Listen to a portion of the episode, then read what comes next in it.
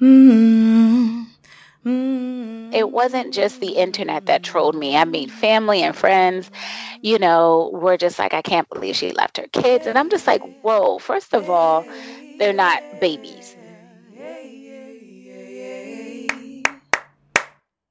Hey, yeah. Hey, yeah. Hey, yeah, yeah, Doom da da da da da da da da da da da da da da da. From somewhere around the world, welcome to the Black Women Travel Podcast. Hi, my name is Wanda Duncan, and I'm so glad you're joining me as we explore the paths of black women who've made travel a large part of their lives. Welcome to the show.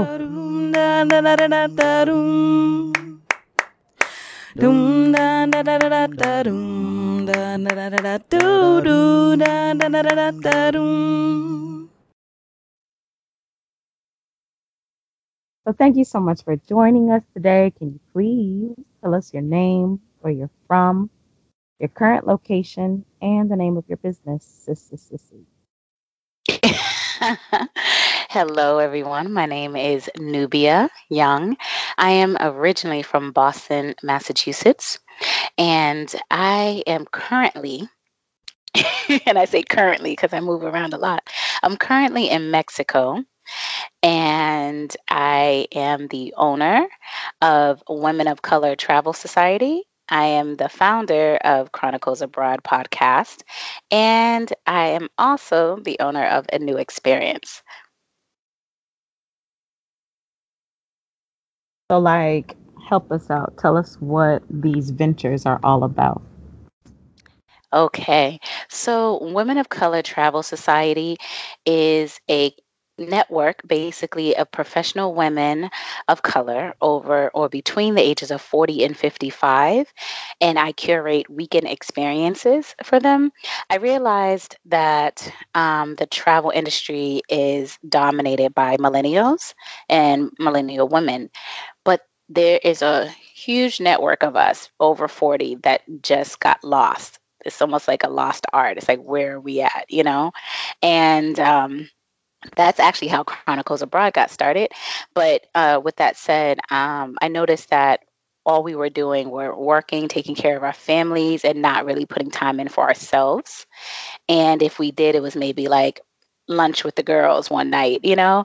And I was just like, we need to do more. You know, I'm sitting here traveling the world, and people are like, oh, I would love to meet up with you now that I'm in Mexico it makes it much easier for women to take a quick weekend getaway, like take the kids, I gotta go, you know, take one day off of work instead of a full week off of work and just taking a few days to themselves to enjoy you know history culture gastronomy anything that mexico has to offer because that's what i'm focusing on right now is mexico. So that's women of color travels.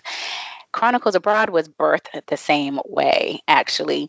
When i decided to move to Asia from America, I was researching my behind off, looking for people who looked like me and I can relate to. And I could not find that. Everything was white millennials that were blogging and all of this. And then the black people I seen, it was pretty much just photos, you know, taking photos for the gram and these Greece photos with the long dresses or you know photos in bali with the flower tubs but there was no real life black women who were you know moms and professionals and early retired or whatever. And i was just like i know we're out here. So when i got to Thailand, I met a community of us. And I'm just like, why aren't your stories being told? And anyone who knows me loves knows that I love to chit chat and have conversation with people. So I just created a podcast. And that podcast specifically is for professionals over 35. That's my target market. Um, I don't necessarily just focus on women of color, but I focus on professionals over 35 who started their lives over abroad or work abroad or you know just travel long term abroad and that's where that started and um, it's been almost three years now and we are heard in 96 countries around the world in 44 US territories. So it's definitely grown and I'm um, proud of that. You know, that's my baby. And my last one, a new experience, is my personal brand it's what I bring. I bring new experiences to people. I spell it A N U, like a spinoff of Nubia. And um, it's my personal brand. It's where I share my stories called Newbie Chronicles. I'm starting a podcast about it. It's just my randomness, things that I envision, uh, people I run into, things I've done. And it's just random realness, newbies Chronicles literally is just that. it's just my life and sharing my story. And those are my three babies right now. I call myself a travelpreneur. okay. So, yes, ma'am. And this all started, let's start at the beginning. So, this all started for you when you got laid off in 2017 and you traveled to Thailand. Like, uh, yes, creating these things that are coming from this new Nubia. yes. Well, you know, so my story started in, you know, long before I left. However, I didn't start traveling until I was well into my late 30s. And it was because as a single mother of two, I didn't think I, I could.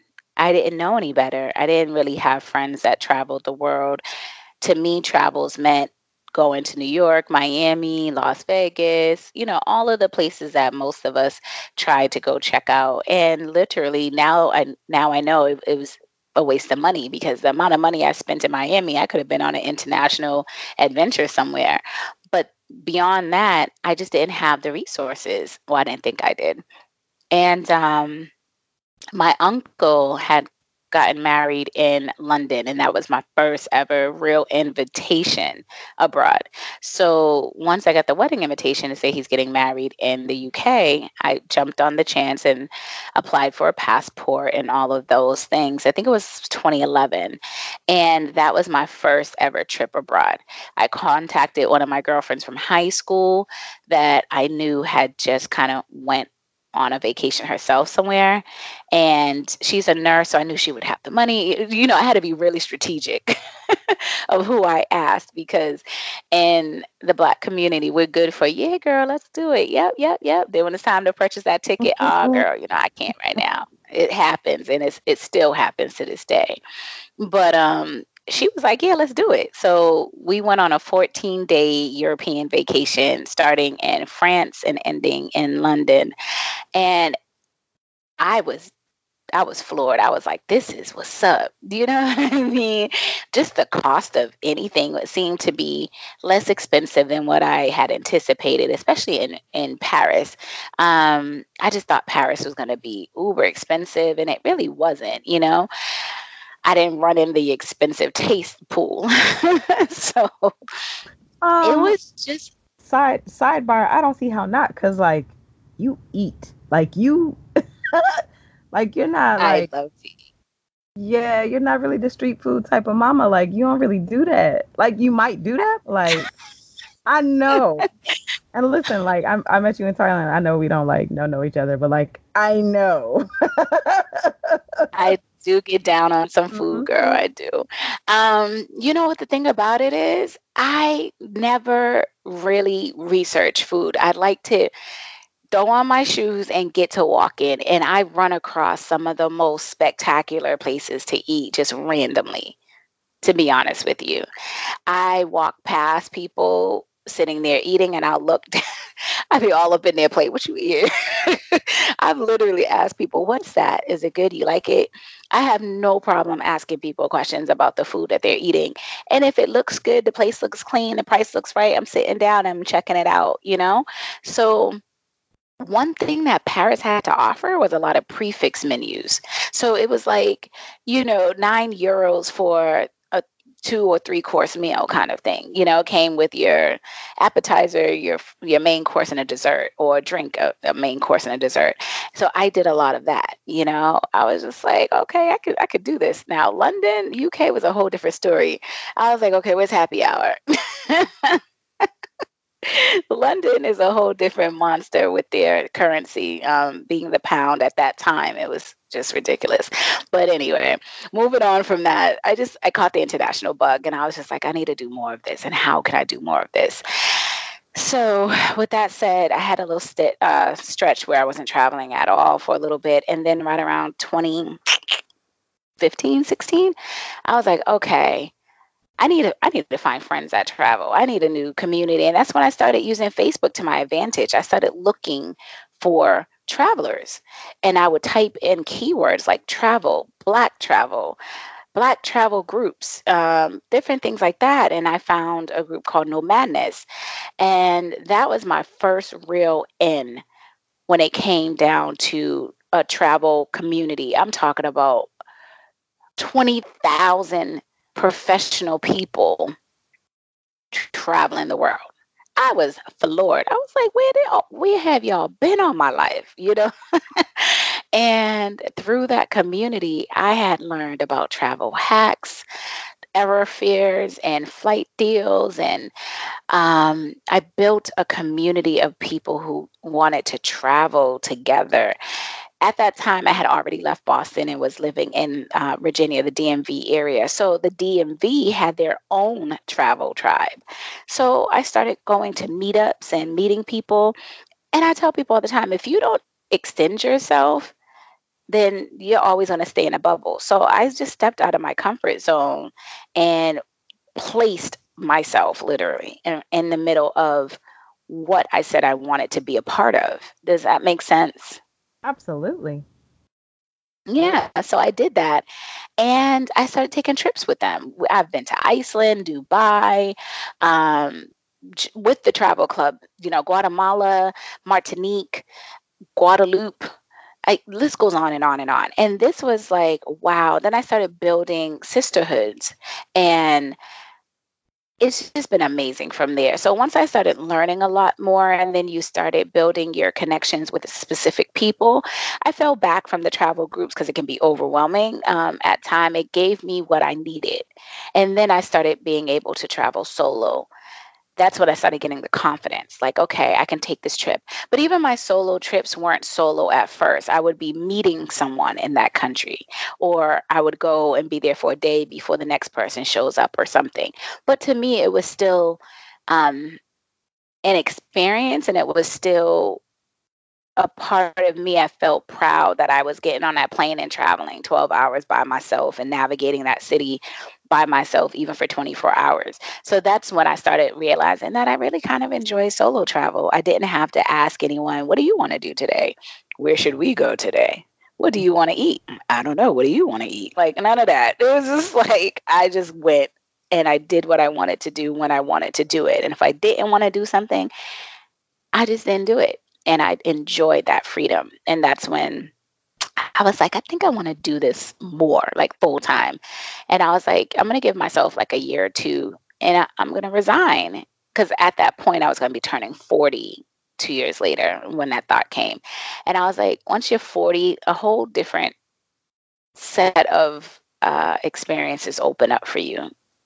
It's weird. I, I, it's hard for me to say, but it's almost like every every you know milestone right? You turn 30 you're like oh okay i got to think about being a, a, professional and stop doing the stuff i was doing. You turn 35 you start looking at relationships differently.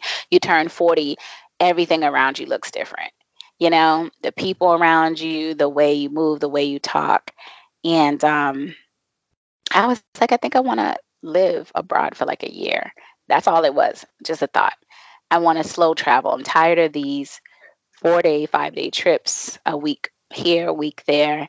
And um, in 2016, I literally did eight at 16 journeys in 12 months. I, it was called 12 journeys in 12 months. And I ended up doing 16. And by the end of the 16 journeys, my doctor was like, You need to stop because you're burning yourself out. And that's when I realized that travel can be just as exhausting as it is rewarding and dangerous for your health if you don't you know use things like compression socks and drink enough fluids and the you know the constant time zone changes and all of that just can mess with your system. So I was like, you know what? Instead of doing this in, in chunks, like a little bit here, a little bit there, I just want to go. I just want to go. And um, I think I had put myself out there so much by saying I wanted to go that the universe was like, okay, I'm gonna give you the opportunity to go. Went to Portugal in 2016 for Christmas and New Year's, came back literally the first day back to work. I'm like, hey, everybody, you know, asking how was my trip. I get called in the office 20 minutes into being at work. And my boss was like, you know, we're doing some restructuring. So we're going to have to let you go. And I was just like, what? Like, I just spent 14 days in Portugal. I wish you would have told me this before I left. Mm-hmm. Because I could have either stayed or I could have used that money. You know what I mean? Pull yourself together. well, why didn't you tell me sooner? Damn. Came back to this job. For real. Y'all could have called me with this. But I was livid at the time. And then I realized this was exactly what I asked for right? Mm. We can't put it out there that we want or don't want something. Then when it comes to us, we're not ready for it.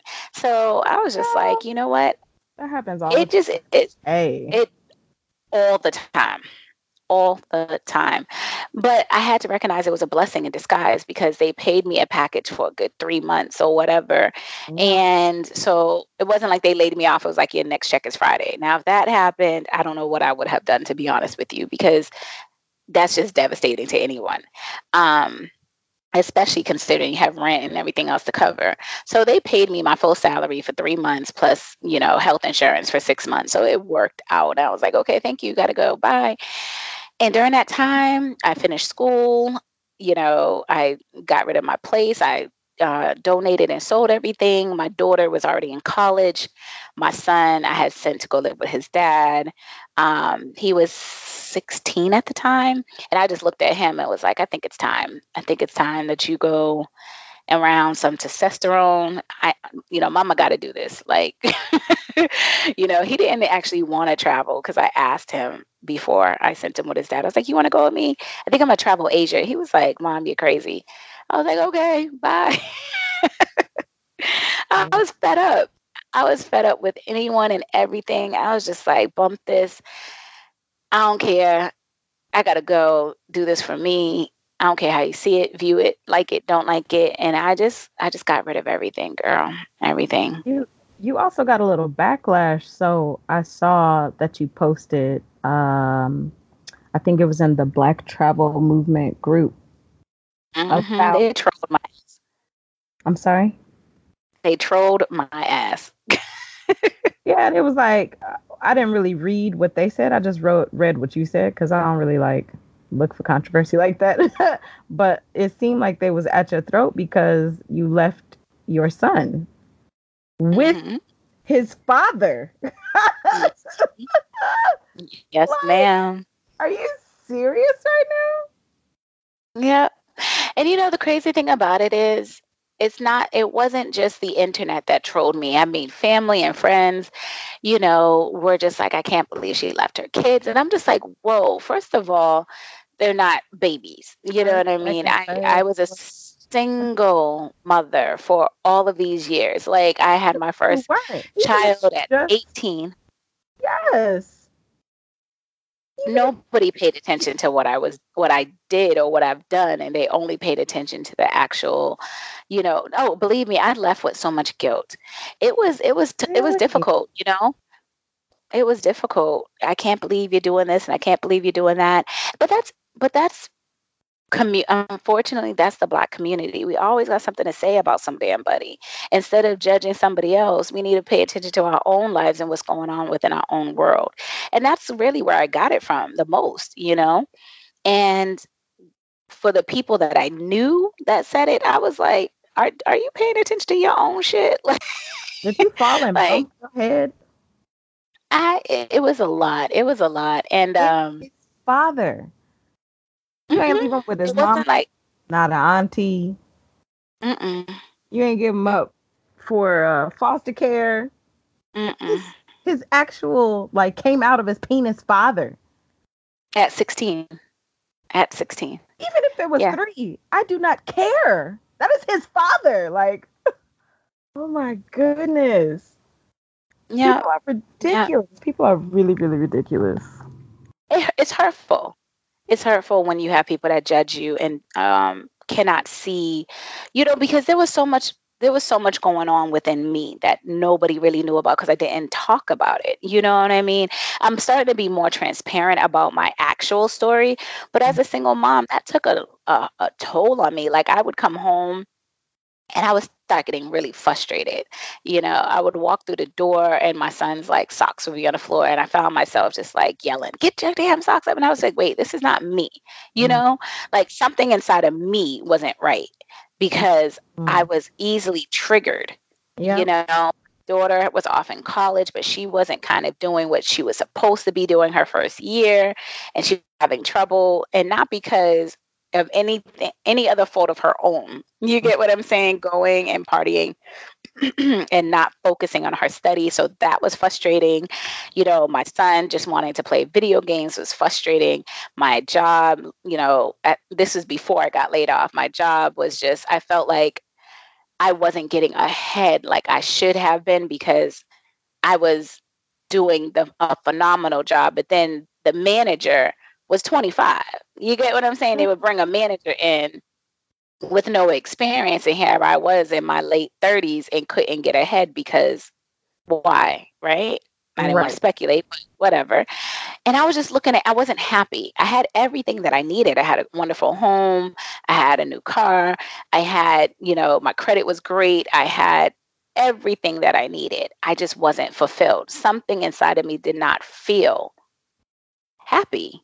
Mm-hmm. I didn't feel fulfilled. I would look at some of the relationships I had and I was just like, if this is the level of my friendships, then I need I'm, i need to do better, you know, because I started really paying attention to when people would be like, "Hey, girl, let's go do X, Y, and Z." Hey, girl, what are you doing? You know, they always wanted me to do something, it was never, hey girl, how are you? And how are the kids? What's going on with, you know? And then mm-hmm. I realized I wanted a different level of connection with people. More meaningful connection with people. Absolutely. And yeah, I was just blowing money on brunches and lunches and happy yeah. hours and all of that stuff and it was just social. It wasn't you know how could i call you my friend when all we were doing was getting together to eat and drink? That's it. Mm-hmm. and um, my eyes started opening well-being. You didn't care about exactly. how life was it, treating me. Exactly. And then when i tried to talk to people about what was going on with me and the conversation ended up becoming one sided. It was just like, yeah, I understand. Because when I, and I was just like, girl, this was not right. about you, but okay, I'm listening. And then I become the listener. So there was just a lot of things um, rolled into one. You know, there, there was no specific um, thing or circumstance or situation. It was just a bunch of things. Um, and I was just like, okay, something needs to change. And I wanted to start reverting. And I just felt like I needed to go. It was like this, I don't know what came over me, but it was a sense of like a fire under my ass. You got to go and you got to go now, or something's gonna pop off. Whether I was going to, you know, I would never say I would I would hurt myself, but it was to the point where I was just so I just want to isolate myself, go in the room, you know, close the door, not come out, kind of thing. And um, I knew there was more out there, and I wanted that. I wanted more. So yeah, it was an overwhelming burning sensation that uh, was inside of me that was like, you know what, something got to change. And that's when I started making change. And um, that change led me overseas to Thailand because that was not my original plan. My plan was to go to Vietnam. And I didn't make it to Vietnam until a year after I had moved um, abroad. I, I, was only stopping in Bangkok because I had heard so much about it. Uh, and I went to Chiang Mai because it was like random. I heard about it in one of the travel groups. And once I got to Chiang Mai, I fell in love with it. And that's where I met you. I met so many people of color in Asia. And it was just like, whoa, we're here. We're out. Like, we're out here. And I felt a sense of connection immediately to Thailand. And that's where, you know, my pursuit of happiness began. And do you think that you have found the fulfillment? Do you think that you have found the connection that you've been looking for? I, I did at first. I did at first. I was very happy in Chiang Mai. I was very um, content. I was, I was like, this is home. You know, it really, it felt right. And I made some wonderful friendships and connections in Chiang Mai. And um, that's when I started really working on my spiritual self. And I started seeing a shaman. And again, my eyes opened up to the fact that I was suffering from ancestral trauma, like big time. and I had not come to terms with that um, that the way that I moved, the way that I talked, the things that I did and had done, all were directly linked to a non existent relationship that I have with my mother and the toxicity of, you know, her and my relatives in general, which were seeping into my children. And I was surrounded by toxicity. And that was probably the first inkling that that that thing inside of me that was going on when I was in the States that I said was burning and it was telling me I needed to go. That was my instinct. That was the angels around me that was like, it's now or never. You know, if you stay here, you're going to be drowned, drowned by this toxicity. It's time for you to go. And um, so I left. And once I was gone, oh my goodness, the difference when you remove yourself out of a toxic situation that you didn't even know was toxic. Because remember, I told you I had everything I needed. On the outside, everybody thought I was great. I was in school, I had my place, I had a job, I had a car, I had, you know, money, I was good. But I was surrounded by toxicity. Um, so what was your process like? What was it like for you to clear up the things that you believe were there, to get through whatever was holding you back from being more present, from being fulfilled by the things you had around you? Um, it was a process. It wasn't like I just woke up and was like, oh, you know, something's wrong. I need to do whatever.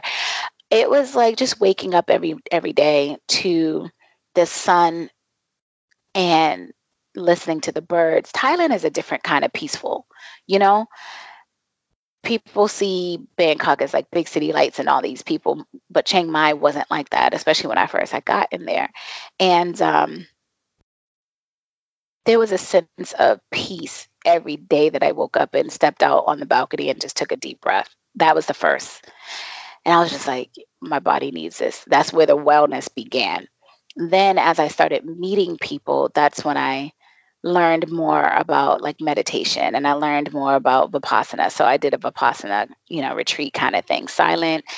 And it's not easy, you know, but then I was able to reflect a lot. I was able to learn to let go. But even letting go is not as easy as what it sounds. So when people be like, you need to just let that shit go, it doesn't happen like that at all. And even though we might not think about it at the time or whatever, we can be triggered easily by something that we didn't even realize triggers us. So I was learning all about that. Uh, people might be familiar with what we call Yi Ping in Chiang Mai. It's a lantern festival. That's where people light the lanterns and the sky is adorned with thousands and thousands of lanterns. When I did that, I wrote a, I think it was like a 10 or 15 page letter to my mother. Just, I'm talking about just expressing everything little, big, indifferent, it didn't matter, just expressing my feelings. And I wrote this letter not because I planned on sending it, but I needed to release it from inside, you know? So I wrote this letter front and back, good, like I said, between 10 and 15 pages.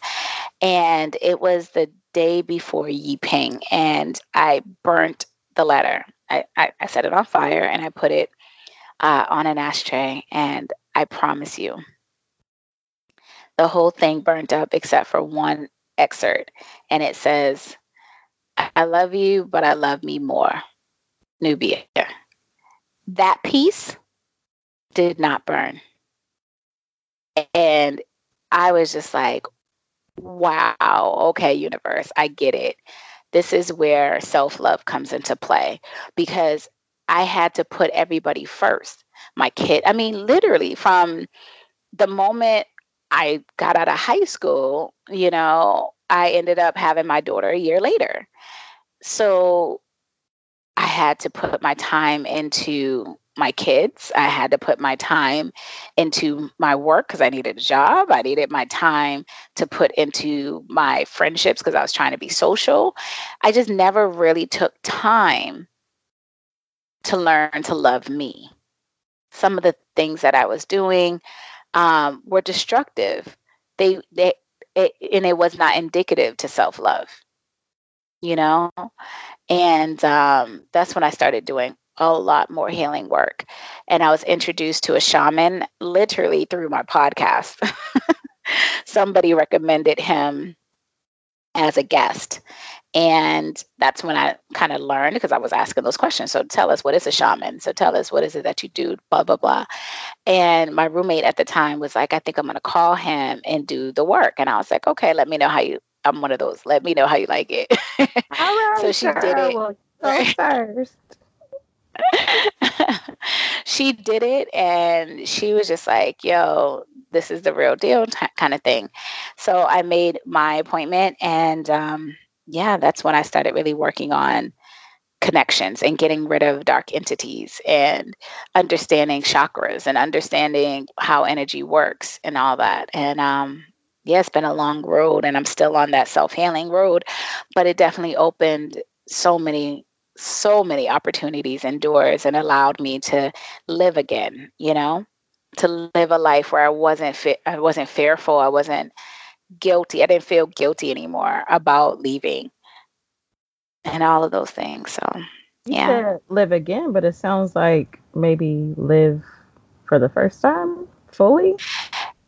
Yeah, if you really Is think about fair? it, when I say yeah, that's fair. That's fair to say. When I say live again, I guess, you know, there was a point in time, moments, right, that you live and you're just like, and it could have been those moments where travel first came into my life where I felt like I was living, but I didn't, I wasn't really living until I started living. Does that, does that make sense? So you, like you said, you're right, living for first time. So it's like, oh, I'm out here, I'm doing it, but you're like, mm, something still is missing. I'm out here, yeah. but mm, yeah. It's been beautiful. Yeah. Um I wanted to ask about your retreat. So you actually did a retreat during the Yi Peng Festival in 2018. Yes, I did. Because I realized how powerful it was for me, and I wanted to offer that to others. And um, I did my first ever retreat and um, probably my last. I'm just not a retreat girl. So, and it's over, it's saturated, you know, niche. Um, but I did the, the retreat and it went very well. And it's funny because one of my clients that came on the trip, it was a 10 day or eight day vacation to Thailand.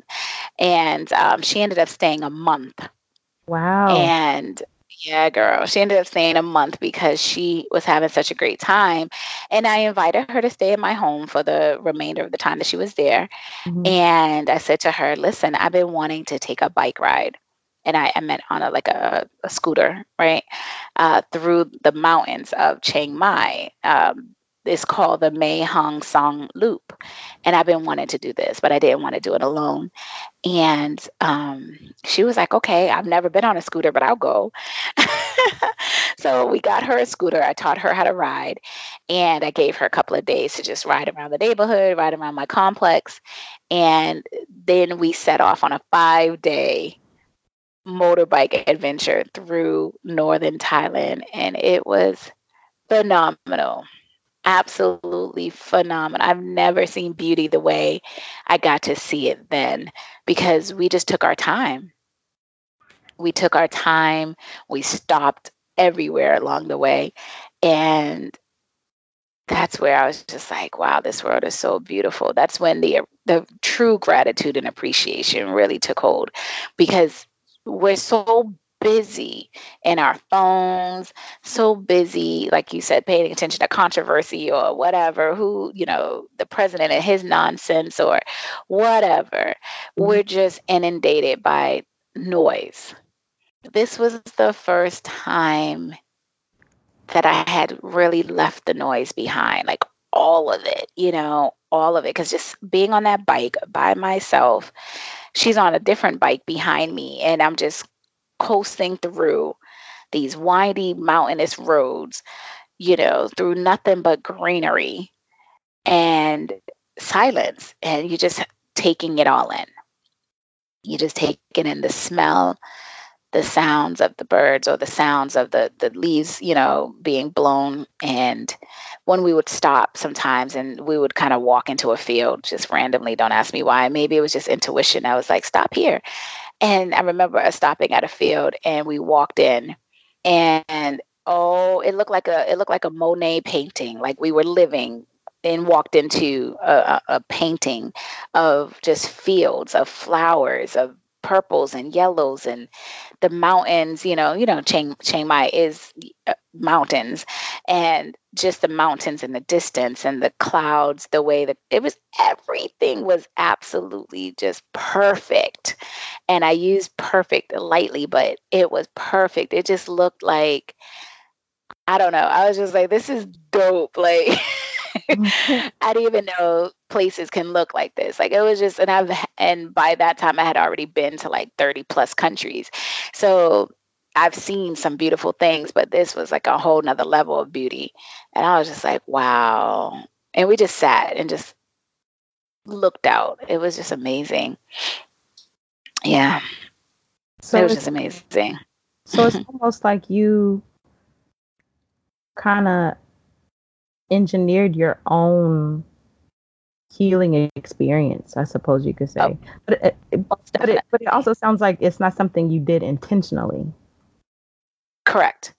I think it's just listening to that instinct. I keep bringing up the word instinct or intuition. You know, um, I think we, I know we all have it. It's just difficult for us to really pay attention to it or hear it you know it's that gut feeling that's telling you to do or not to do something and usually when it tells you not to do the shit and you do it anyway you end up having to deal with the consequences so i started really like i said i don't know why we poked over you know, at that I can't tell you why. I think I had to go to the bathroom or something in it. and I was like, there's a field coming up. Let's stop right here something. It was whatever. It was random. And that's where the beauty you know, where I was just like, wow, this world is absolutely stunning. Nature is on a whole nother level of dope, you know? And um, I started really just paying attention to my intuition. But I'm a firm advocate of saying you create your reality, period. There are no excuses. There is no, but I don't have, if only um, somebody gave me a chance, if only, nah, B, it ain't nobody else's fault but your own you stand in your own way, period. And I tell people there's no such thing as failure. What, well, to me, failure is not even trying. I've tried multitude of things that maybe didn't work out the way I would have liked them to, but at least I tried. And at least I can write down notes to say what I wouldn't do again, but at least I tried. And I'm a firm believer of that, creating your own reality what would you t- what would you say to people who bring up the very real systemic um, things in place in a lot of different countries who would who would counter what you just said that like mm, yeah you create your own reality but there are lots of things in place that xyz blah blah blah what would you say to those people there again, I mean, again, that's just, I say like this, right? When you really take the time out to have to look at what's going on around you, the people that you deal with, the things that you choose to do, right? We all choose to work the kind of job that we're working, not because that's the only job we can get. That's the only job that you are actually allowing yourself to apply for. You know, whatever the case may be. You again, I don't give a shit what's what the you know what's going on around you the situation it's it's still the same concept you create your reality. So if you consistently think about, well, I have to do this because of that, or I can't get ahead because of that, you're not going to get ahead and you're going to continuously do the same shit that you've been doing because you are putting yourself in your own way. The one thing I can honestly say, and I'm bringing up this fool only because of this particular reason, and I will not bring him up again. Donald Trump mm-hmm. is a prime example of this. Okay. This man was telling you in the 80s that he was going to be the president of the United States. Whether he was saying it jokingly, whether he truthfully believed it, he said it. He said it for a decade. He said it, he said it over and over again whenever he was asked, Oh, I'm going to be the president one day. Look at him today. Okay.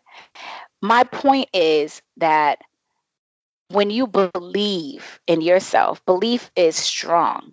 Okay. It's the same thing about law of attraction. It's the same thing about manifestation. It's all the same stuff, no matter how you word it. It's a belief and faith in yourself. It might not happen tomorrow, but it will happen.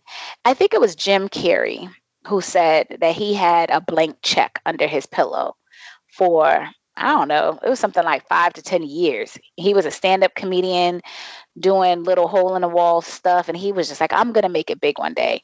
I'm going to make my first million or something he, he did. Look it up. I, I just, I'm being really um, scattered about it. But he did. And he manifested his first million because he was consistent. He believed in himself. He knew that one day he would make it big. You have to if no if you can't believe in yourself, how the hell do you expect others to do and believe in, in yourself? And first I'm a firm believer. First of all, man, sorry to cut you off, but that is from RuPaul. If you can't love yourself, how in the hell somebody else gonna love you? I've watched the show, so stop stealing her stuff. Sorry. I'm gonna tell you right now, RuPaul got that from me. We went to lunch one day. I'm joking. so, I mean, manifestation is real. It's real, people. Like, you have to understand that if you place yourself, nobody's going to necessarily always put you there. You got to place yourself there. Period. I think there was this one woman, she was a con artist. I, I bring up stuff randomly because it amazes me how this shit happens because I've seen it in the news and whatever. This this one woman placed herself in like the richest areas and in, the richest places, and people thought she was like a princess or rich or something like that. And she got all this stuff free, and now she's in prison, whatever, because she it was lying, right? but my point is, she believed it, right? So everybody else believed it you know this guy pretended he was a doctor and he you know and he was able to do all this stuff and he really wasn't a doctor. The point is, your belief goes a long way. When you are sick, if you sit there and keep saying to yourself, "Oh my God, I'm sick, I'm sick, I'm sick," you got you're sick. But if you're like, you know what, I'm not going to let whatever this is, because this is how I think of it. I'm not going to let whatever this is come over this system, and I start hitting that ginger, that vitamin C. I don't usually stay sick.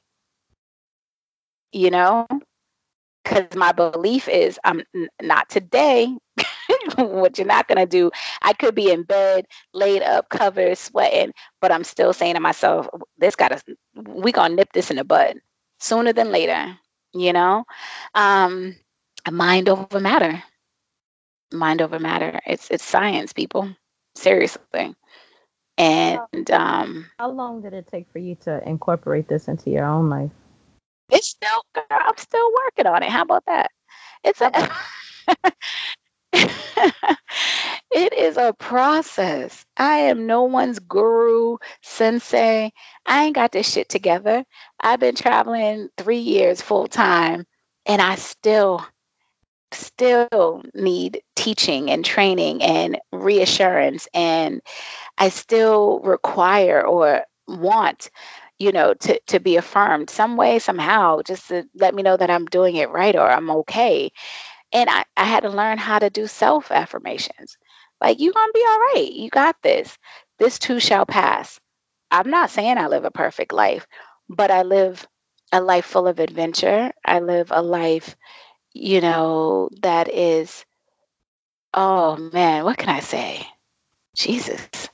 Sometimes my life is totally not for everybody. it's not for everybody. When I first started, and I said currently in Mexico, I didn't give you a city in Mexico. I've been living all throughout Mexico, and I've only been here three months, and I've lived in four different places in three months so far.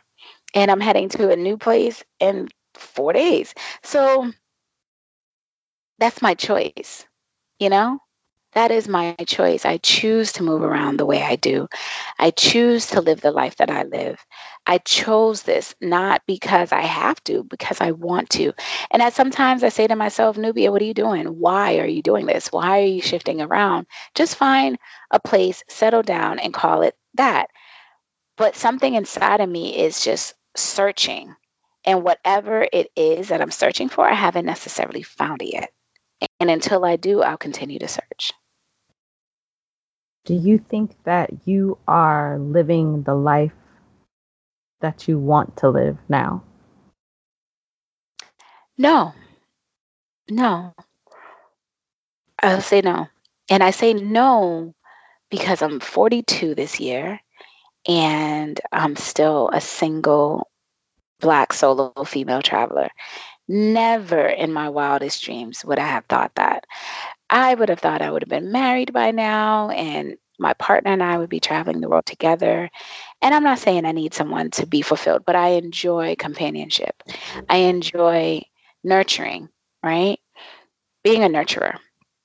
So to me, a fulfilled and complete life would be having my partner having my children and my grandchildren um, in a place where we're all able to support, love, and and be just happy together. That is what my perfect world looks like. And I know that it will happen. I am envisioning it. I feel it will happen one day. I just don't know when. Um, but until then, then that would be at the point where I would say, okay, okay, this is it. What do you, if you can share, what do you say to people who are looking for their tribe? What if people are in a similar situation that you were in around people that didn't really care about them personally? They're looking to deepen their connections. How how would you tell them to go about doing that? Um, for on my podcast, Chronicles Abroad, I'm very big about reach out. Reach out. Reach out to if you have if you heard an episode even with your podcast if somebody heard an episode and they're really intrigued by it and they have questions or they just want to reach out to say hello do that. I mean we put our contacts for people to reach out. It has been the most amazing process okay?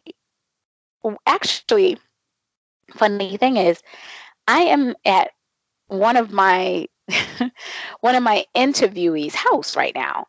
We had i interviewed um, wendy and jamie almost two years ago and now we finally got to meet once i came to mexico and they both were like mi, mi casa su casa. If you ever come back to cancun please hit us up. And i'm one of those people where if somebody invites you into their home or invites you to a meal that they cook, you take them up on that offer. I hate when people go, okay, okay, and that's it. And then you notice that they're in that area, like, oh, you didn't reach out, whatever. I reached out. I was like, I'm coming to Cancun. I'll be here for two days. Is it possible? They were like, girl, yes. I'm in their guest bedroom right now having this interview with you. Mm-hmm. I have I have traveled all around the world by invites. You know, my first time going to Africa, I met someone in school and he was living in South Africa. And by the end of that semester, we had became really good, you know, acquaintances. And he was like, You should come to Africa and, you know, I'll host you, I'll show you around. And I was like, Are you serious? He was like, Yes, I'm dead ass. I got a ticket, went to South Africa, and had the best two weeks of my life, you know? Wait, I'm was trying that, to tell you your words or his words? Dead ass. Sorry. Just clarification. that was me. Right. But what my point is that people need to allow themselves to meet and connect with people that work with you. I started putting out this quote that said, um, I need to learn how to say stuff verbatim. But anyway, if you if you look around at your circle and you don't get inspired, you don't have a circle, you have a you're in a cage. So there's nothing wrong with evaluating, evaluating yourself, evaluating your life, evaluating the people in your life. Just taking time to evaluate and you should reevaluate constantly like i do every couple of years. I look at my social media and i start getting rid of stuff. I'll start unfollowing people that i feel like are not inspirational enough that always got some drama that's always talking about whatever i don't want that shit on my time feed i don't so i just get rid of it not to say i don't like the person they're just going through their own storm but i, I don't need to be in the storm with them you know what I mean? You can still love and support and be um, there for people who aren't necessarily where you are. You just have to keep them at an arm's length so that they don't cloud or distort where you're trying to be. Does that make sense? Absolutely. Yeah. So cultivating cultivating your personal space, making sure that you are keeping that space completely clear of any foreign objects that could because misery likes misery loves company and they don't these cliches people uh, think that cliche is just that they come from somewhere and a lot of them have a lot of truth to them you know? It's not that because somebody's miserable they're tr- trying to bring you down. It that's just how energy works. If they're on low low vibration and you're constantly have them in your home or in your space and you're eating their food and you, your vibration starts to diminish. But when you're around somebody with a higher vibration and they're upbeat and they're doing well and whatever you're more apt to be inspired and be like wow you know and and and feed off of that energy. Not because you're trying to take take take but you're really admire you really admire this person because of that energy. So when you see light you end up walking towards it. And if you have light within yourself your light is going to start to illuminate when you're around other light period. So if you want to travel more do keyword searches in facebook and meetup groups like meetup.com the i mean the internet is full of resources you know? This podcast any other podcast whatever the heck you they're all resources.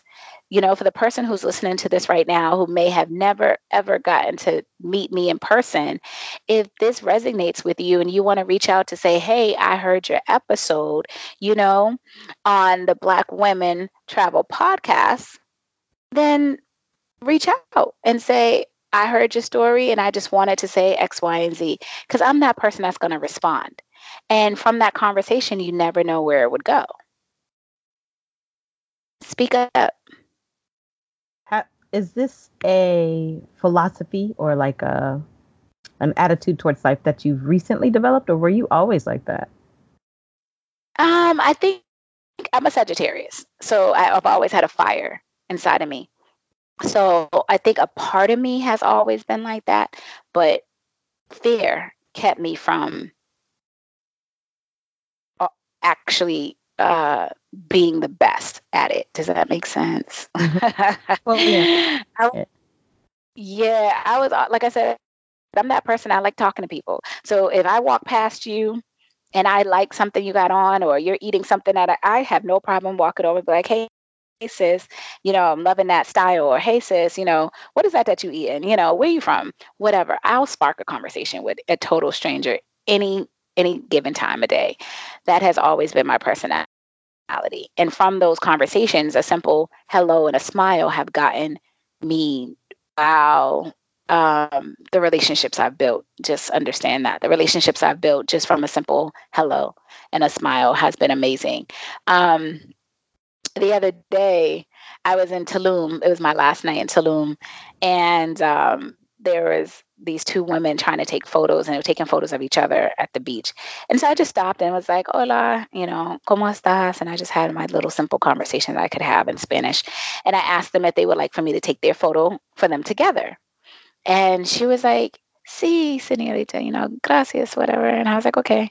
So I took their photos and they seen them and they were like, wow, these are beautiful. Thank you so much. Blah, blah, blah. Where am I from? You know, the conversation gets started because this is the simple conversation that people have abroad. Where are you from? What are you doing here? Are you here for vacation? How long are you here for? Blah, blah, blah. And they spoke enough English. Well, one of them did. And by the end of the conversation, I tell you no lies, we had our WhatsApp out. She gave me her phone number. She said, I live over in this particular region of Mexico and I want to invite you. And this is what you'll see. This is what you'll do. And, and you can stay in my home and I cook for you.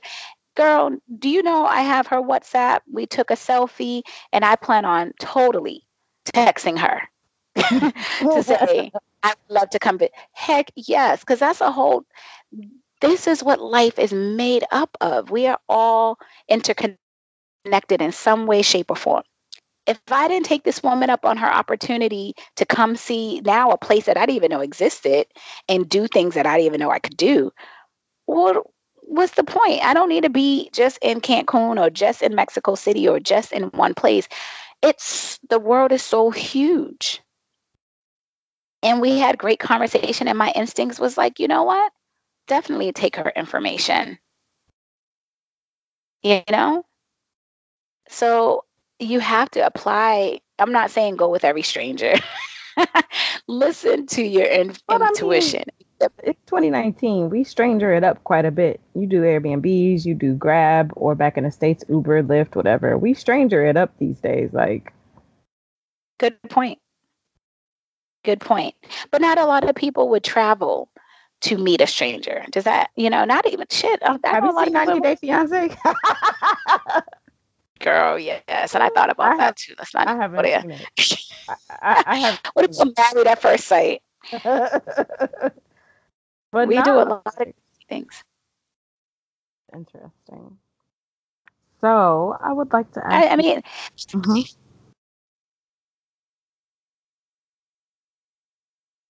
What? Are you still there? yes. Yeah. You were saying something. I'm listening. Oh no, no. I just said that's life. I was just saying life is is made up of, you know, ebbs and flows, and um, you have to you have to ride the wave when the wave when the wave comes. You know. Girl, sometimes that wave rides you though. Either way, you got to ride it. You ride through it. You ride over it. You ride it. Period. You know, just understand the wave don't last forever. That's why it ebbs and it flows. It comes and it goes. I heard that. You had written um, a post, I think it was on Facebook, about self doubt, fear, and mm-hmm. guilt is like a recipe for depression or underachievement. And then you also talked about um, being triggered and self doubt and uh, feelings of inadequacy were mm-hmm. kind of at the heart of of that triggeration.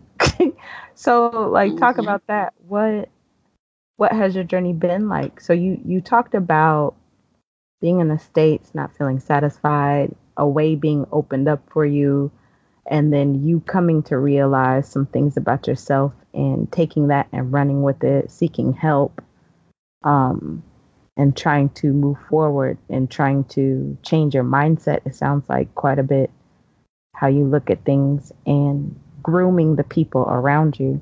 So how has how has your relationship with self-doubt, fear, guilt, and adequacy been? It's a struggle. It's still a struggle. I mean, you know, I lived a life of self doubt, and I'm noticing that more and more. And this is what I was saying about I've always had a fire in me, and I have a light that shines, but I can never illuminate the way that I deserve to illuminate because of the self doubt. Um, the fear of failure, the fear that nobody's going to want to hear what I have to say or like what I, you know, put forth, or all of that. I mean, it's still it still resonates. I don't believe that just because you're doing the work means it doesn't it doesn't still live there, you know, especially when it's been embedded in you for so long. Um, it's a constant it's a constant struggle, it's constant battle. The self-doubt has been the hardest thing that I've ever had to deal with. And again, it stemmed from the ancestral trauma. You know, my mother was not the kind of parent to say, Good job. I love you.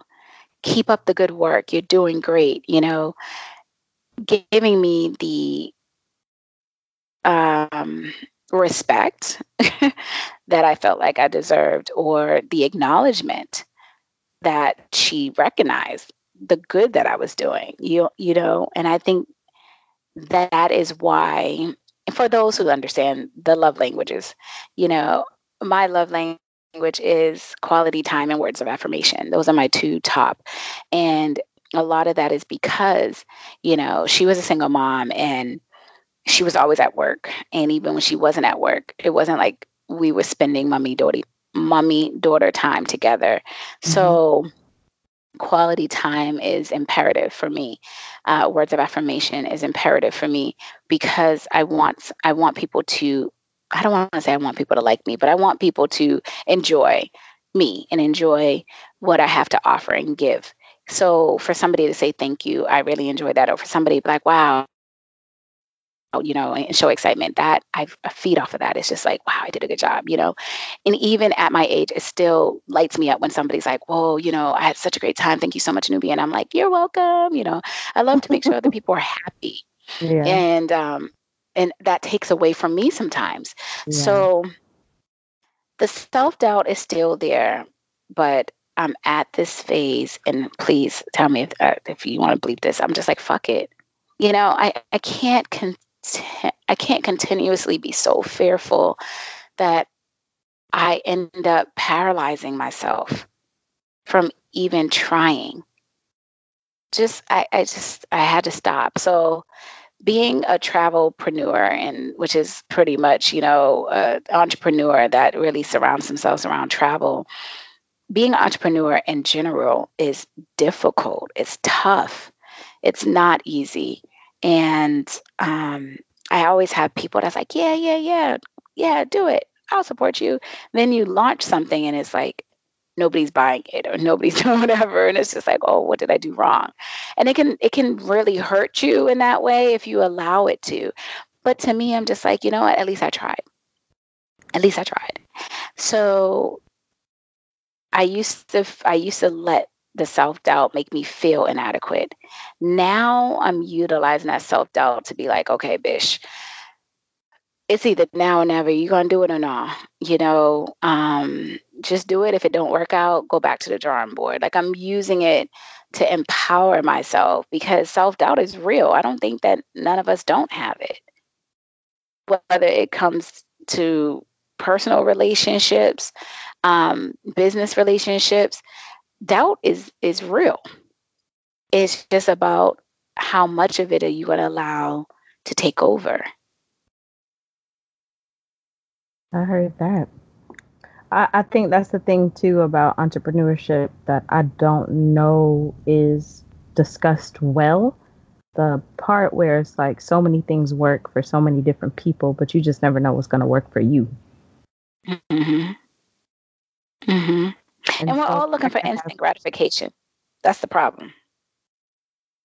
Or we just want things to work out. And if you're trying thing after thing, sometimes it can be discouraging and it could you could take that personally. So I don't know that it's necessarily instant gratification because some things can happen very fast in social media. People can't actually like buy your ebook that you put out for it, for example. it can because that they know, that person about it. Mm-hmm. Exactly. But you know, one thing that um, a friend of mine said to me that was so profound because I, I did have this conversation. I was like, why when I try stuff? And she was like, Nubia, you're not consistent. And I was like, what do you mean? She was like, you'll put something out and you'll ride the wave for, you know, a couple of weeks, maybe a month or two, you know, whatever. But why are you not riding it out for years? Why haven't you still been doing X, Y, and Z? I remember when you did X, Y, and Z. Why is that still not out there? And I'm just like, you're right, because I was either looking for the instant gratification or in that time span, it didn't work out the way I thought it was. So I just let it go instead of just keep trying, keep at it, keep. Um, consistency is key for a lot of stuff. And that comparison thing, like you said, you know, um, social media can be really great for some people and some things can go viral. But before that thing went viral, we don't know what that person was doing before. You know, maybe they did put it out before and it didn't go viral. This is maybe the second time around, and maybe they did something a little differently. Maybe they have someone in their net- network that was big enough that all they had to do was tweet it or what. We don't know, right? We just know that that person now is making X, Y, and Z, and that's all we see. And we just say, oh, well, I want to be making X, Y, and Z too. Not everybody knows the backstory or what, you know, what that person was failing and what that person was doing before they became bigger.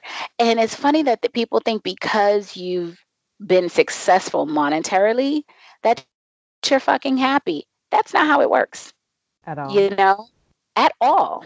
So, again, be mindful of what you ask for. There is a show on Netflix called American Meme. Don't know if you've seen it, but the highlight or the person that they follow the most is Paris Hilton.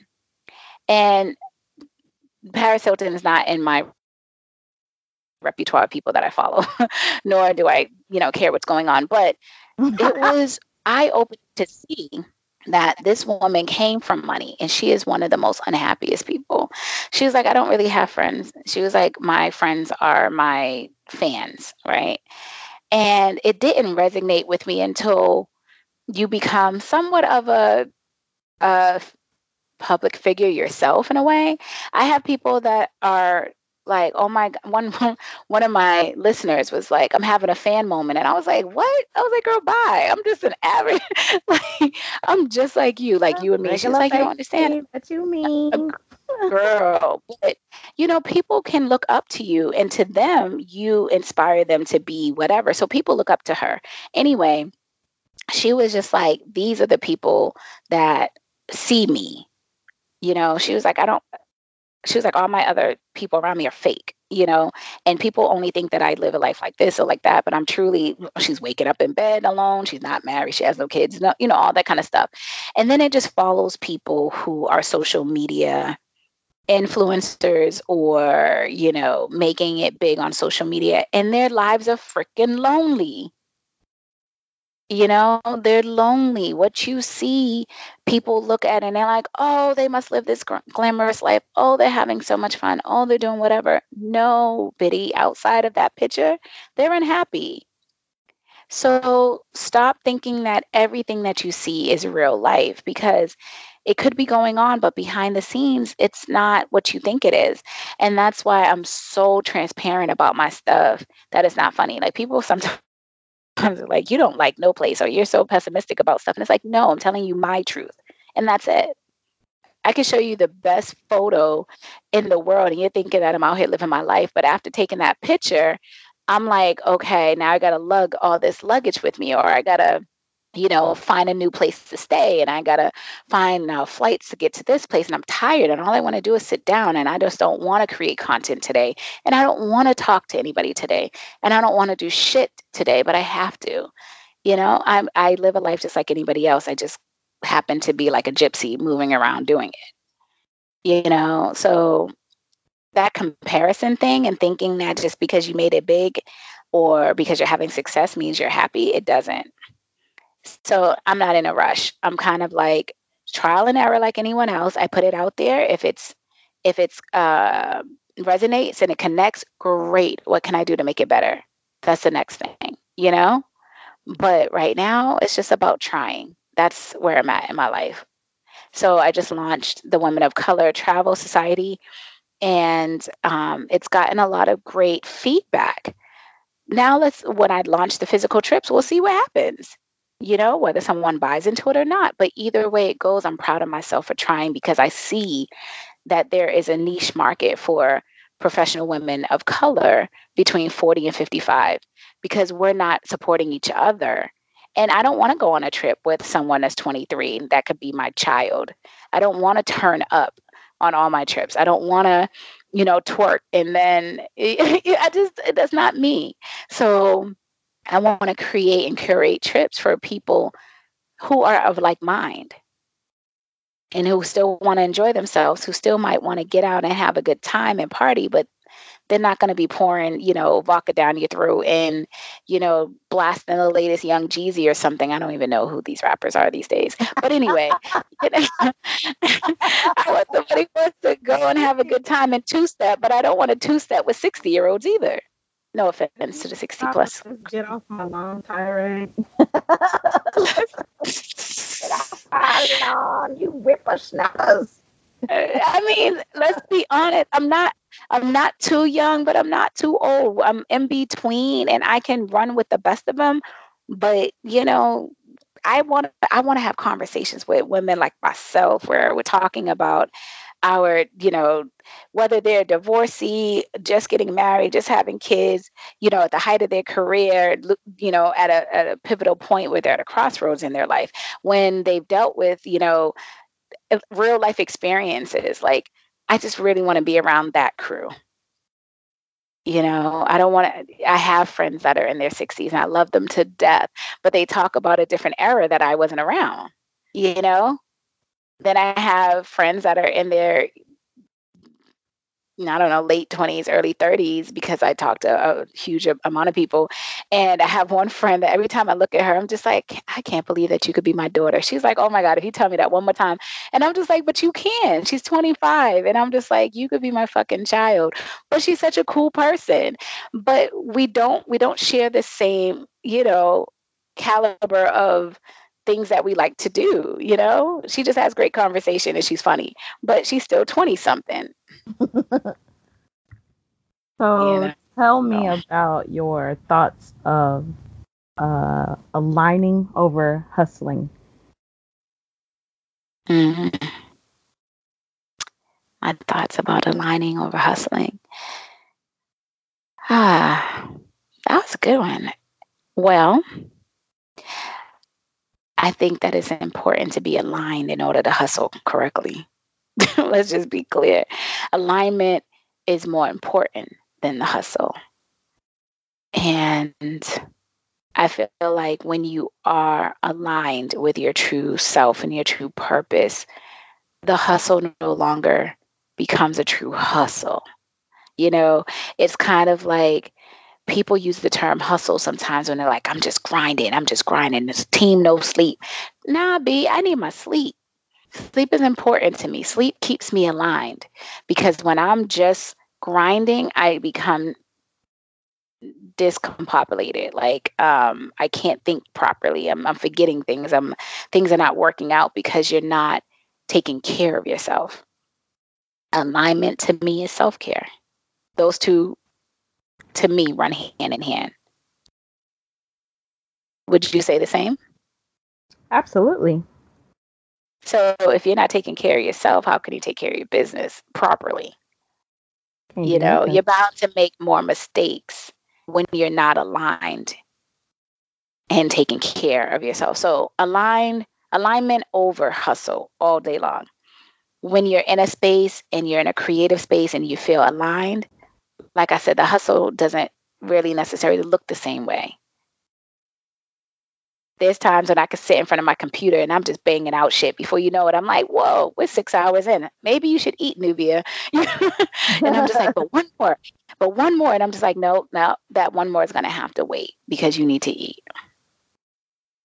You know, and I, and that's where to me align, alignment comes from is just listening to your body and taking care of yourself from head to toe fully so that you can be able to work creatively if that's what you want to call a hustle. I feel that. I hope that answers your question. Yeah. absolutely. I want to ask you about, and no, you don't have to actually answer, but I want to ask you about your relationship with your kids. Mm-hmm. You sure you want to ask that question? We could be I all mean, day. If you don't want to, oh, yeah, we don't have okay. a but you can answer. Girl, all right. So, ask away. Just like what? What is it like in general? Mommy's abroad, not a broad, but you know, traveling. um, what's what's that like? are you on Facebook Messenger or are you on WhatsApp? They don't really do WhatsApp in the States, but um like how are y'all keeping in touch? Do you feel close with them? Uh what about the healing that you've done? Has it touched their lives as well? Are they talking about traveling? Is there resentment there? Like what's what's what's the tea? Okay. The tea. So when I brought up toxicity and I was surrounded by it, I specifically kind of made a point to say that is seeping into my children. Mm-hmm. So the unfortunate reality is I have an estranged relationship right now with my daughter. Mm-hmm. And that was happening before I left. Um, I know I mentioned her going off to college and not doing the things that she needed to do for herself and all of those things. And um, I'm a firm believer of dealing with your own consequences. Like, I'm not that parent that feels like I always got to bail my children out of their nonsense, right? So, um, when she was failing out of college, and wanted to come back home, it wasn't an open invite. it was like, listen, I just got you out of out of this house. I really don't want you back. you know, give me a time. Um, you need to figure it out. What are you going to do? If you're about to fail out of college, and you need to get it together. You know, period. And um, so our relationships started becoming estranged. She started dealing with the wrong type of people, and um, all of her smarts, I felt like that she has, just wasn't taken into account.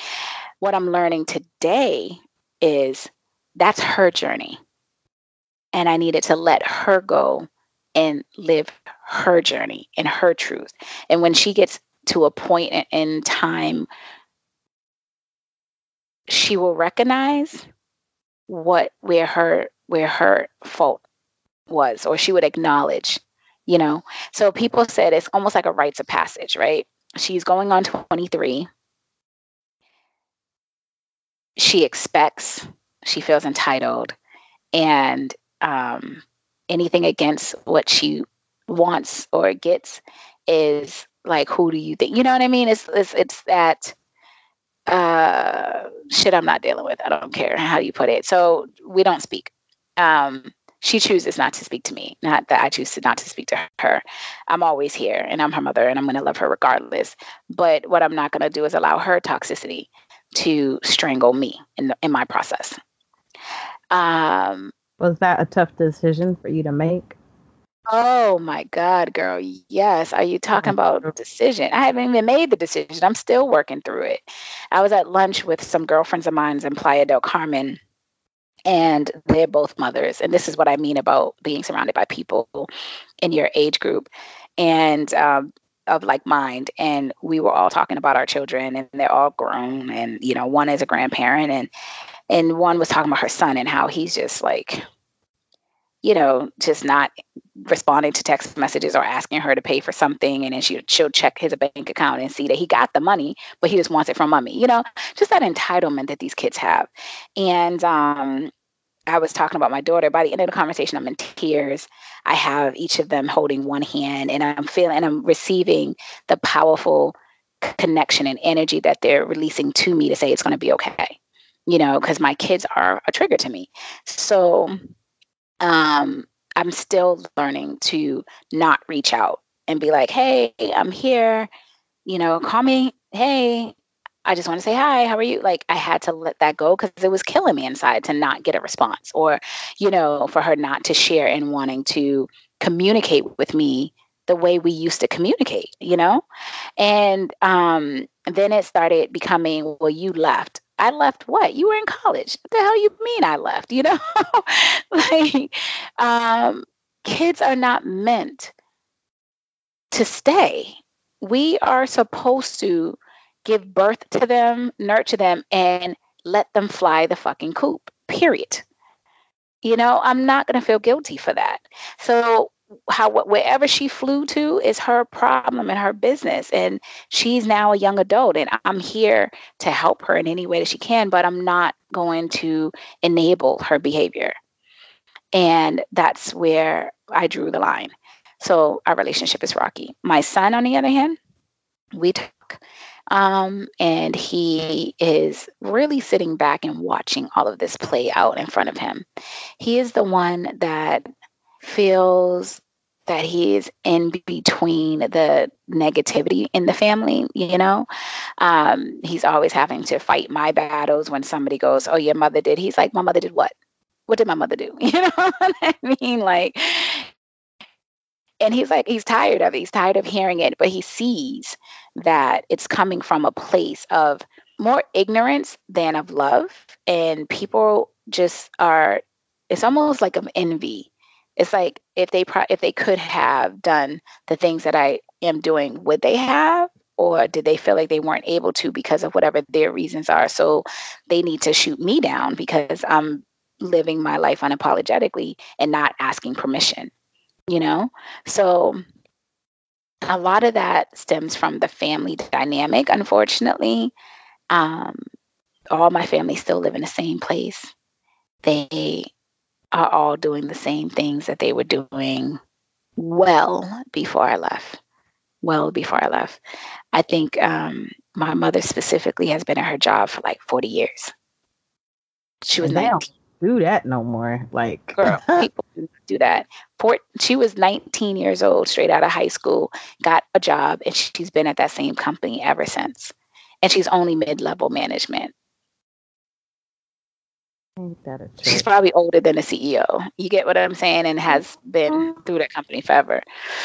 Um, my aunt has been at the same space for over 20 years. Another aunt has been at her job 30 years. Another, what I'm saying is they don't know anything else. Mm-hmm. So of course, never looked for nothing else. And they ain't never looked for nothing else. So of course, me doing something out of the norm is like, what the hell? This girl has fell and bumped her head. What does she think she's doing? And I had to understand that. And I had to understand it's not that they're being they're being nasty because they don't know anything else. you, you know what I mean? And I'm just like, dude, y'all need to live your lives. Like, what are you doing? But to them, that's that's their life. That's their living. They're existing in their bubble, and that's okay. It's not up for me to try to bust their bubble. They're gonna live and they're gonna die in that bubble.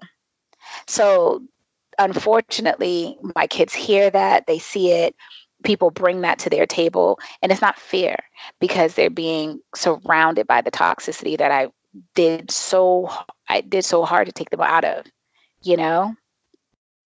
But it is what it is. So at this point in time, my relationship with my babies is not as strong as what I wish it would have been where I am today. They have not visited any place that I have lived, and I've gave the open invitation. I've even offered to pay for it, um, and that's their choice they have not necessarily reach out to see how I'm doing in that sense. I think my son views my social media and believes that everything's all hunky dory because I look like I'm hunky dory, you know, instead of just calling me up going, hey, mom, just checking in to say hi.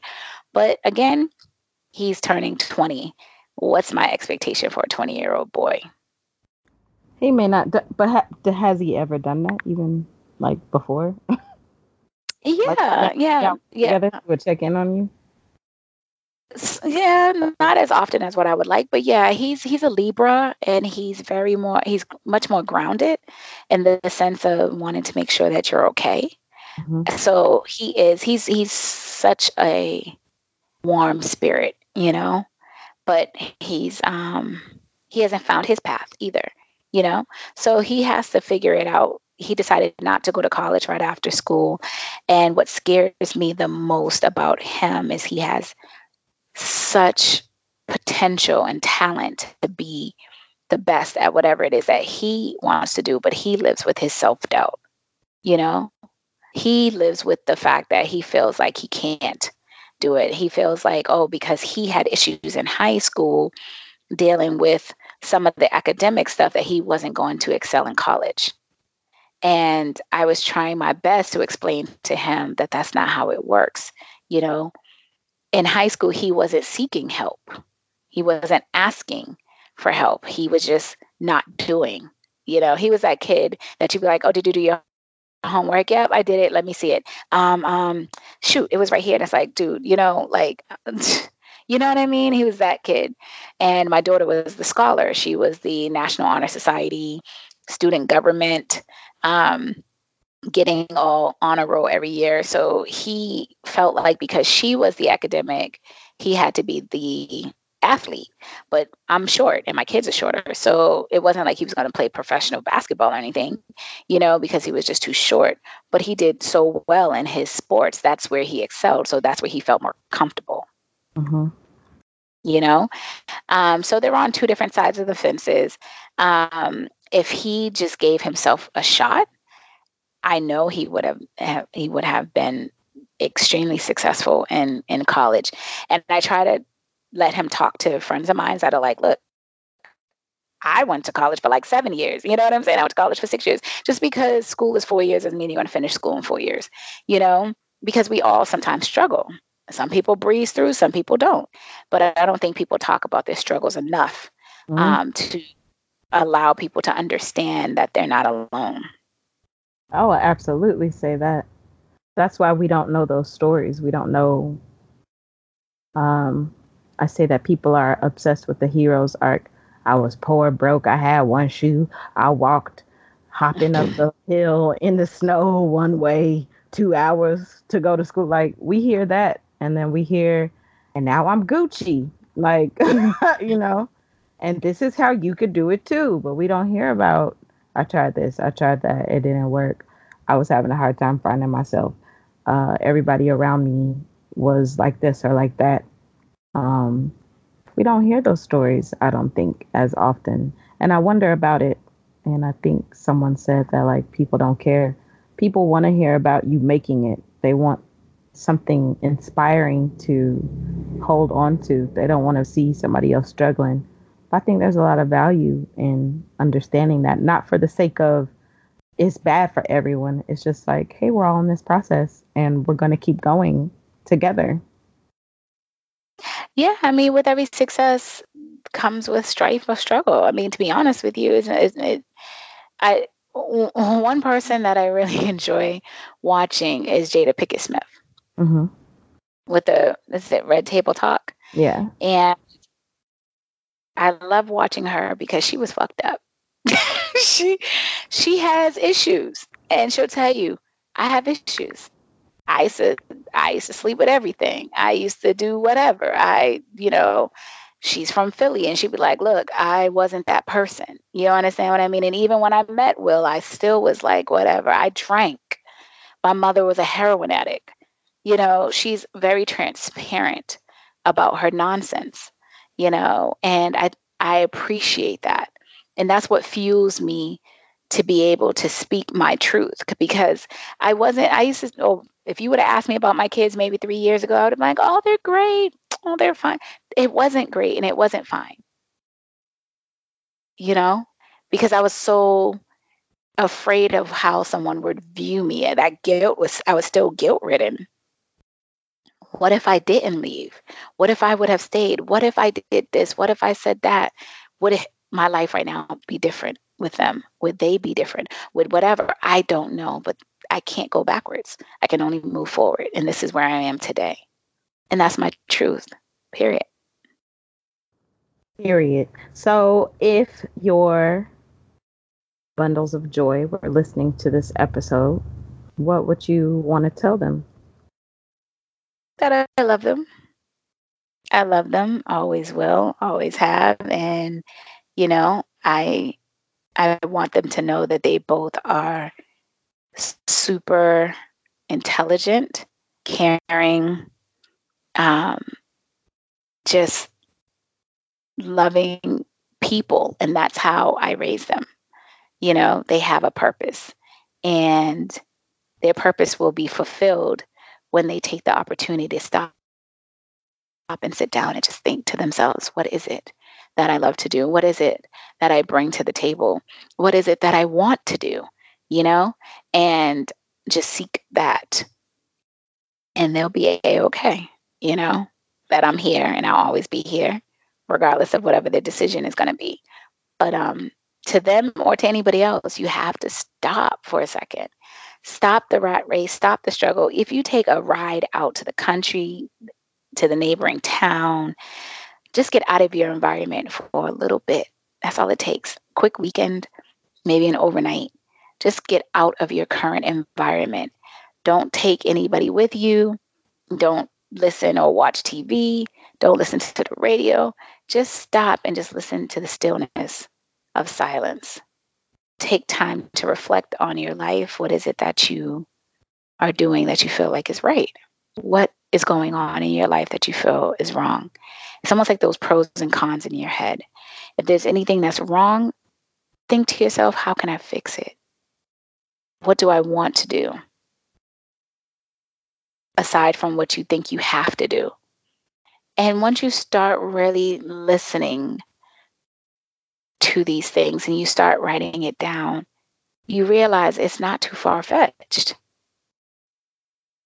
Because the next is the how, right? So you start with the where. Where am I? What am I doing? It's the what. What am I doing? And then the, you know, the how. How can I do it differently or how can I do it better? The who, the what, the when, the why, all of the good stuff. Just literally start there. But you have to do it yourself. You cannot have this conversation with your bestie or your significant other or anybody else. It has to be with yourself because you don't want no outside influences. And regardless of how crazy the idea might be that you want to do or how outlandish you might think it sounds, what it doesn't matter. It's your idea. Put it down. Put it down how you foresee your life, how you want to see your life. What do you think your life would look like if it was fulfilled? What makes your life be fulfilled? What do you think your purpose is? You know, all of the above, just write it all out and go back and read it and think to yourself, okay, now how can I get there? What's the first steps? Who do who do I know in my circle or who do I know on social media that I follow that I think is aligned with this kind of purpose? Okay, let me send them a message. Let me email them. Let me DM them. Let me just put it out there. The worst that can happen is they don't respond. So what? If they don't respond, you go to the next one. But nine times out of 10, people re- will respond. I've literally seen messages that I didn't get for like months, and I'm just like, oh my God, I, I, don't know how this got lost in my inbox, but I'm so sorry. But I will respond. You know what I mean? It could have potentially went to spam, and I don't check my spam box often. People, it's not that they're not uh, responding intentionally. Sometimes they just don't see it. So it doesn't mean that you just don't reach out to somebody else or whatever. Just reach out to the only the people. It's like, okay, can I give this analogy real quick? It's like you it's like you asking advice about marriage from somebody who is who was divorced twice. Maybe you should ask advice from someone that you know has been in a marriage more than 20 years. And then you look around and you're like, well, I don't know anybody that's been married for longer than 20 years. Well, what does that tell you? if you want your marriage to succeed, maybe you should start looking for successful marriages, right? whether that means you just go into Facebook and you look up groups, you know, marriage, 10 year 10 year strong marriages or strong marriages, how to you just look for it and you'll find people. I have a friend that just went through an anniversary, 22 years, and she's just like, we have been with each other for so long because we don't allow outside people in our present space. Period easy said than done, right? Because the first thing something go wrong, first thing you want to do is put it on Facebook, put it on your Twitter, put it on Instagram, or text that person, a different person, and be like, "Girl, this, any other." But you're talking to somebody who has no freaking clue how to make it work. They're gonna tell you, "Oh, girl, well, if I was you," but you're not. You're not. You know what I mean? Talk to somebody who knows it burns me. It's so funny when I look at these people in these travel industry, and I'm sure you've seen this. Um, coming from Chiang Mai after living there for two years, I've seen people visit and been there for two weeks and be on social media like they are a expert on Thailand or an expert on moving abroad. I'm like, you haven't been nowhere. You've been here two weeks and haven't gone or did anything. You know, like talk to people who have done it and who have had longevity in it. I don't claim to be an expert, but I live it. It's my life. I'm not on vacation. I am an expat, you know, but I reach out to expats that have been doing it longer than me. I still reach out to people because I'm constantly learning and I want to learn from people who have more experience than I do. I'm not going to talk to uh, Jane, who has only vacation once a year, about living abroad. I mean, what does she? She don't know.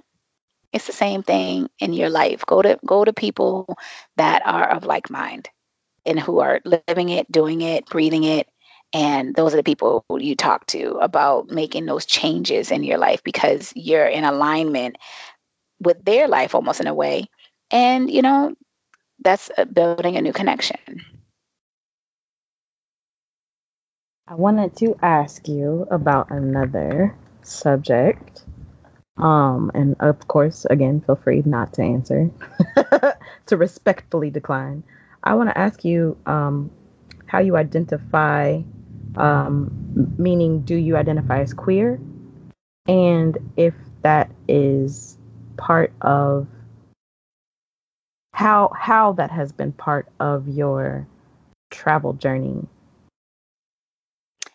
all right. So I identify as a lesbian. Mm-hmm. And it has been extremely difficult um, in my travel journey to date and have long lasting relationships. And I think a lot of that has to do with the places that I had chose to live. Um, initially, living in Southeast Asia, it was just difficult to find um, that community of women that look like me, I have to be honest. that look like me and that were in somewhat of my age group um, to date. And so I was single for good two years in Asia. And then I moved to South America thinking it'll be different.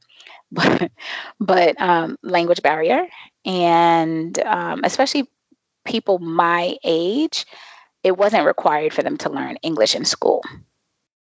So yes, the younger generation more speaks English because they speak English in school. Um, so meeting people in their 40s plus, you know, the language barrier has been really tough. Uh, now I am in Mexico. I haven't really tried to date, but it will be on my radar. I did, however, go to a gay club in Mexico City literally went in, walked it, and walked out because I felt like every single buddy in there could be my child. I was just like, oh hell nah. You know what I'm saying? Like, hell nah, I'm not doing this. I'm not doing this. So I haven't had the best of luck um, finding or dating in a place. But also, I don't put myself in a position to do so. So I haven't really been on Tinder like that. I just oh. recently started online dating. So we'll see what happens. But I'm putting it in a, in the universe that, you know, she will come um, when the universe says that I'm ready for her. Um, do you think that the travel your traveling is adding an extra layer to that. Oh, for for sure, for sure.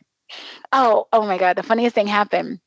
So, again, I believe in manifestation. So I put in my Instagram and on my Facebook, like you know, um, just patiently awaiting like my wife or something like that, like one of my little crazy quotes or something.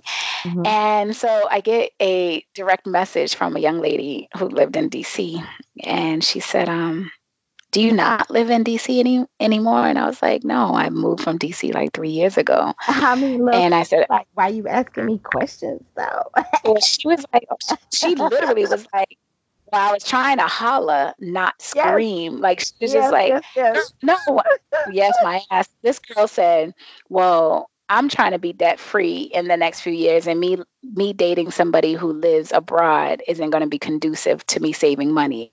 I'm more into spontaneous visits and things like that. But it was nice, you know, reaching out. I was like, okay. She shot her shot and took the shit back like that. And I was, I was like, so I was happy that she was honest. But I was like, dude, had you done your research before you reached out, you would have knew that I didn't live in a goddamn oh, stage. Like you could have saved that DM, you know? Yeah. But yeah, that was that was quick in and out. I was like, well, God damn. it is what it is. So what has your experience been like? I don't know that um being a lesbian particularly plays into it as much as being black because you don't necessarily wear your sexuality. Like men don't care if they want to run you down in the street, they're gonna run you down in the street regardless, right? so, um, mm-hmm. um, how has it been for you traveling as a black woman, and if being a lesbian as well has had any bearing on that? What has that been? um, I don't think my sexuality has played a part in anything. I think my gender and my color has because colorism is global. And like you said, I don't wear my sexuality on my sleeve, so you don't you don't necessarily see me and see lesbian, but you see me and you see a dark skinned right. black woman. You know what I mean? And I think that traveling has you know, especially to the places that I've traveled, India, Asia, all of these places, to them, the definition of beauty looks a lot different from me. You know? Mm-hmm. Um, even in places that we think, when I went to Africa, I thought, oh, I was going to be in the motherland and all this, up, girl, bye. I mean, Africa has just as much colorism in South Africa specifically, where I was, you know, um, the colors versus the blacks. Like I learned a lot more about colorism and how deep it runs in these cultures. So again, being the color that I am doesn't necessarily fancy the people in these countries that I visit. You, you know, you go to China, I'm a spectacle because they don't see people as dark as me to them beauty is white not light white like porcelain the the closer to porcelain you get is the more beautiful. And we see that in a geisha and they put the white makeup on it's because to them that color is beauty. You know? In mexico though i must say these motherfuckers like them dark. They be like ooh negra what's up? You know? But it's it's the it's it's more of the men. I haven't had no women, you know, hollering like that. I'm still waiting for that to happen. But it goes to show you that they don't see skin color as a negative. They look at it as an okay, you're beautiful, but there is still colorism here as well because there's certain parts of Mexico that have Afro American, um, Afro Mexicano people, and that's where I'm heading next is to check out the Afro Mexicans, you know, and what that looks like and how their dynamic will be different. Um, and you go to Mexico City, they're more mixed with a lot more European and Mexican and whatever, you know, um, and educated and non-educated places, right? Mm-hmm. So there's a lot that goes into play to these places that I visit. So it really it hasn't had nothing to do with my sexuality. It really has a lot to do with my gender and my color.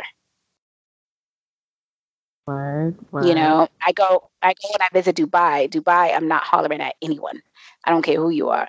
And I just read recently on in Indonesia, it's the same thing is happening. If you're unwed and you, you know, have this extramarital or uh, premarital sex or anything like that, or especially with same gen- same sex, you can be imprisoned for up to five mm-hmm. years. Like I'm not doing that. I'm not going to Bahrain and and and trying to holler at some chick on Tinder. I'm not doing none of that. Like I'm still culturally competent to understand that these are places where homosexuality is not, and I repeat, not tolerated. Does it stop me from going to those places? Absolutely not. It would just stop me from, you know, um, seeking anything else other than experiencing the culture. Mm-hmm. That's it. And let me ask you as well are there any song lyrics or poems that speak to you these days? Mm, that one's tough. Um, you know, it's funny because um, one song that gets me every time, and I'm talking about teary eyed, and I don't know if it's hormonal, you know, getting 40 plus. Um, um, hold on one second.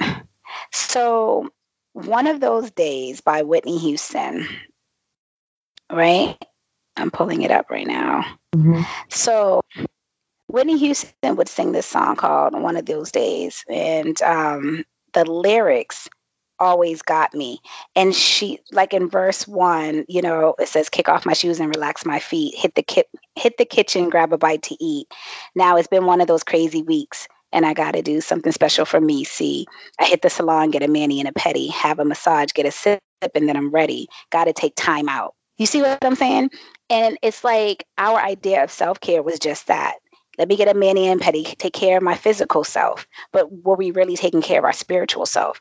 You see? Like even in her song, she's still taking care of her physical outside, but she was broken inside physically, you know, mentally, emotionally. And then she talks about, you know, um, it's one of those days where you look at the sun and it's it's bright, it's out there, and my life is going right. And it's the little things that we don't take for granted and that are not wasted. It's just one of those days, you know?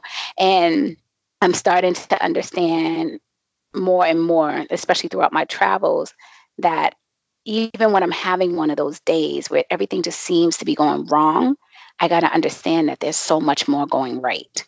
I'm alive, I'm healthy, I'm okay, you know? Absolutely. Absolutely. So whenever I sing those lyrics, I tear up because I just go, I was her then, you know. I thought I was cruising in my car and when I got my nails done, my hair cut, I'm feeling good, life is great in actuality, that's just my physical self. My mm-hmm. mental self was broken. Spiritually, I I just was lost. So I have to I take more account to be present and where I'm at and what I'm feeling at that moment. Because mm-hmm. I could be feeling like, what the fuck are you doing, Nubia? Why is everything just seem like it's not going right? And then I'm just like, wait, wait, wait. Nah, I'm just going through it right now. But I'm here, I'm blessed. Many people feel like they can't travel the way you do. Look at what you're doing. You're inspiring people, you're encouraging people, you're empowering people to do more. You're good. Stop. Stop with the stop with the the doubt. Stop with the, you know, all of that. So that's the one song I would say. One of those days by Whitney Houston get me in tears every time. every time. Um so I want to ask you also about your travel style. So it doesn't seem like you you just move when the spirit moves you. So you stayed in Thailand for about two years, and it was like time to go. But that's the longest you've ever stayed anywhere, right? Correct. Okay. Correct. Um, I don't know what my travel style. I thought when I was um, moving overseas, uh, um, I was going to be a backpacker. I learned very quickly that I'm not a backpacker. okay.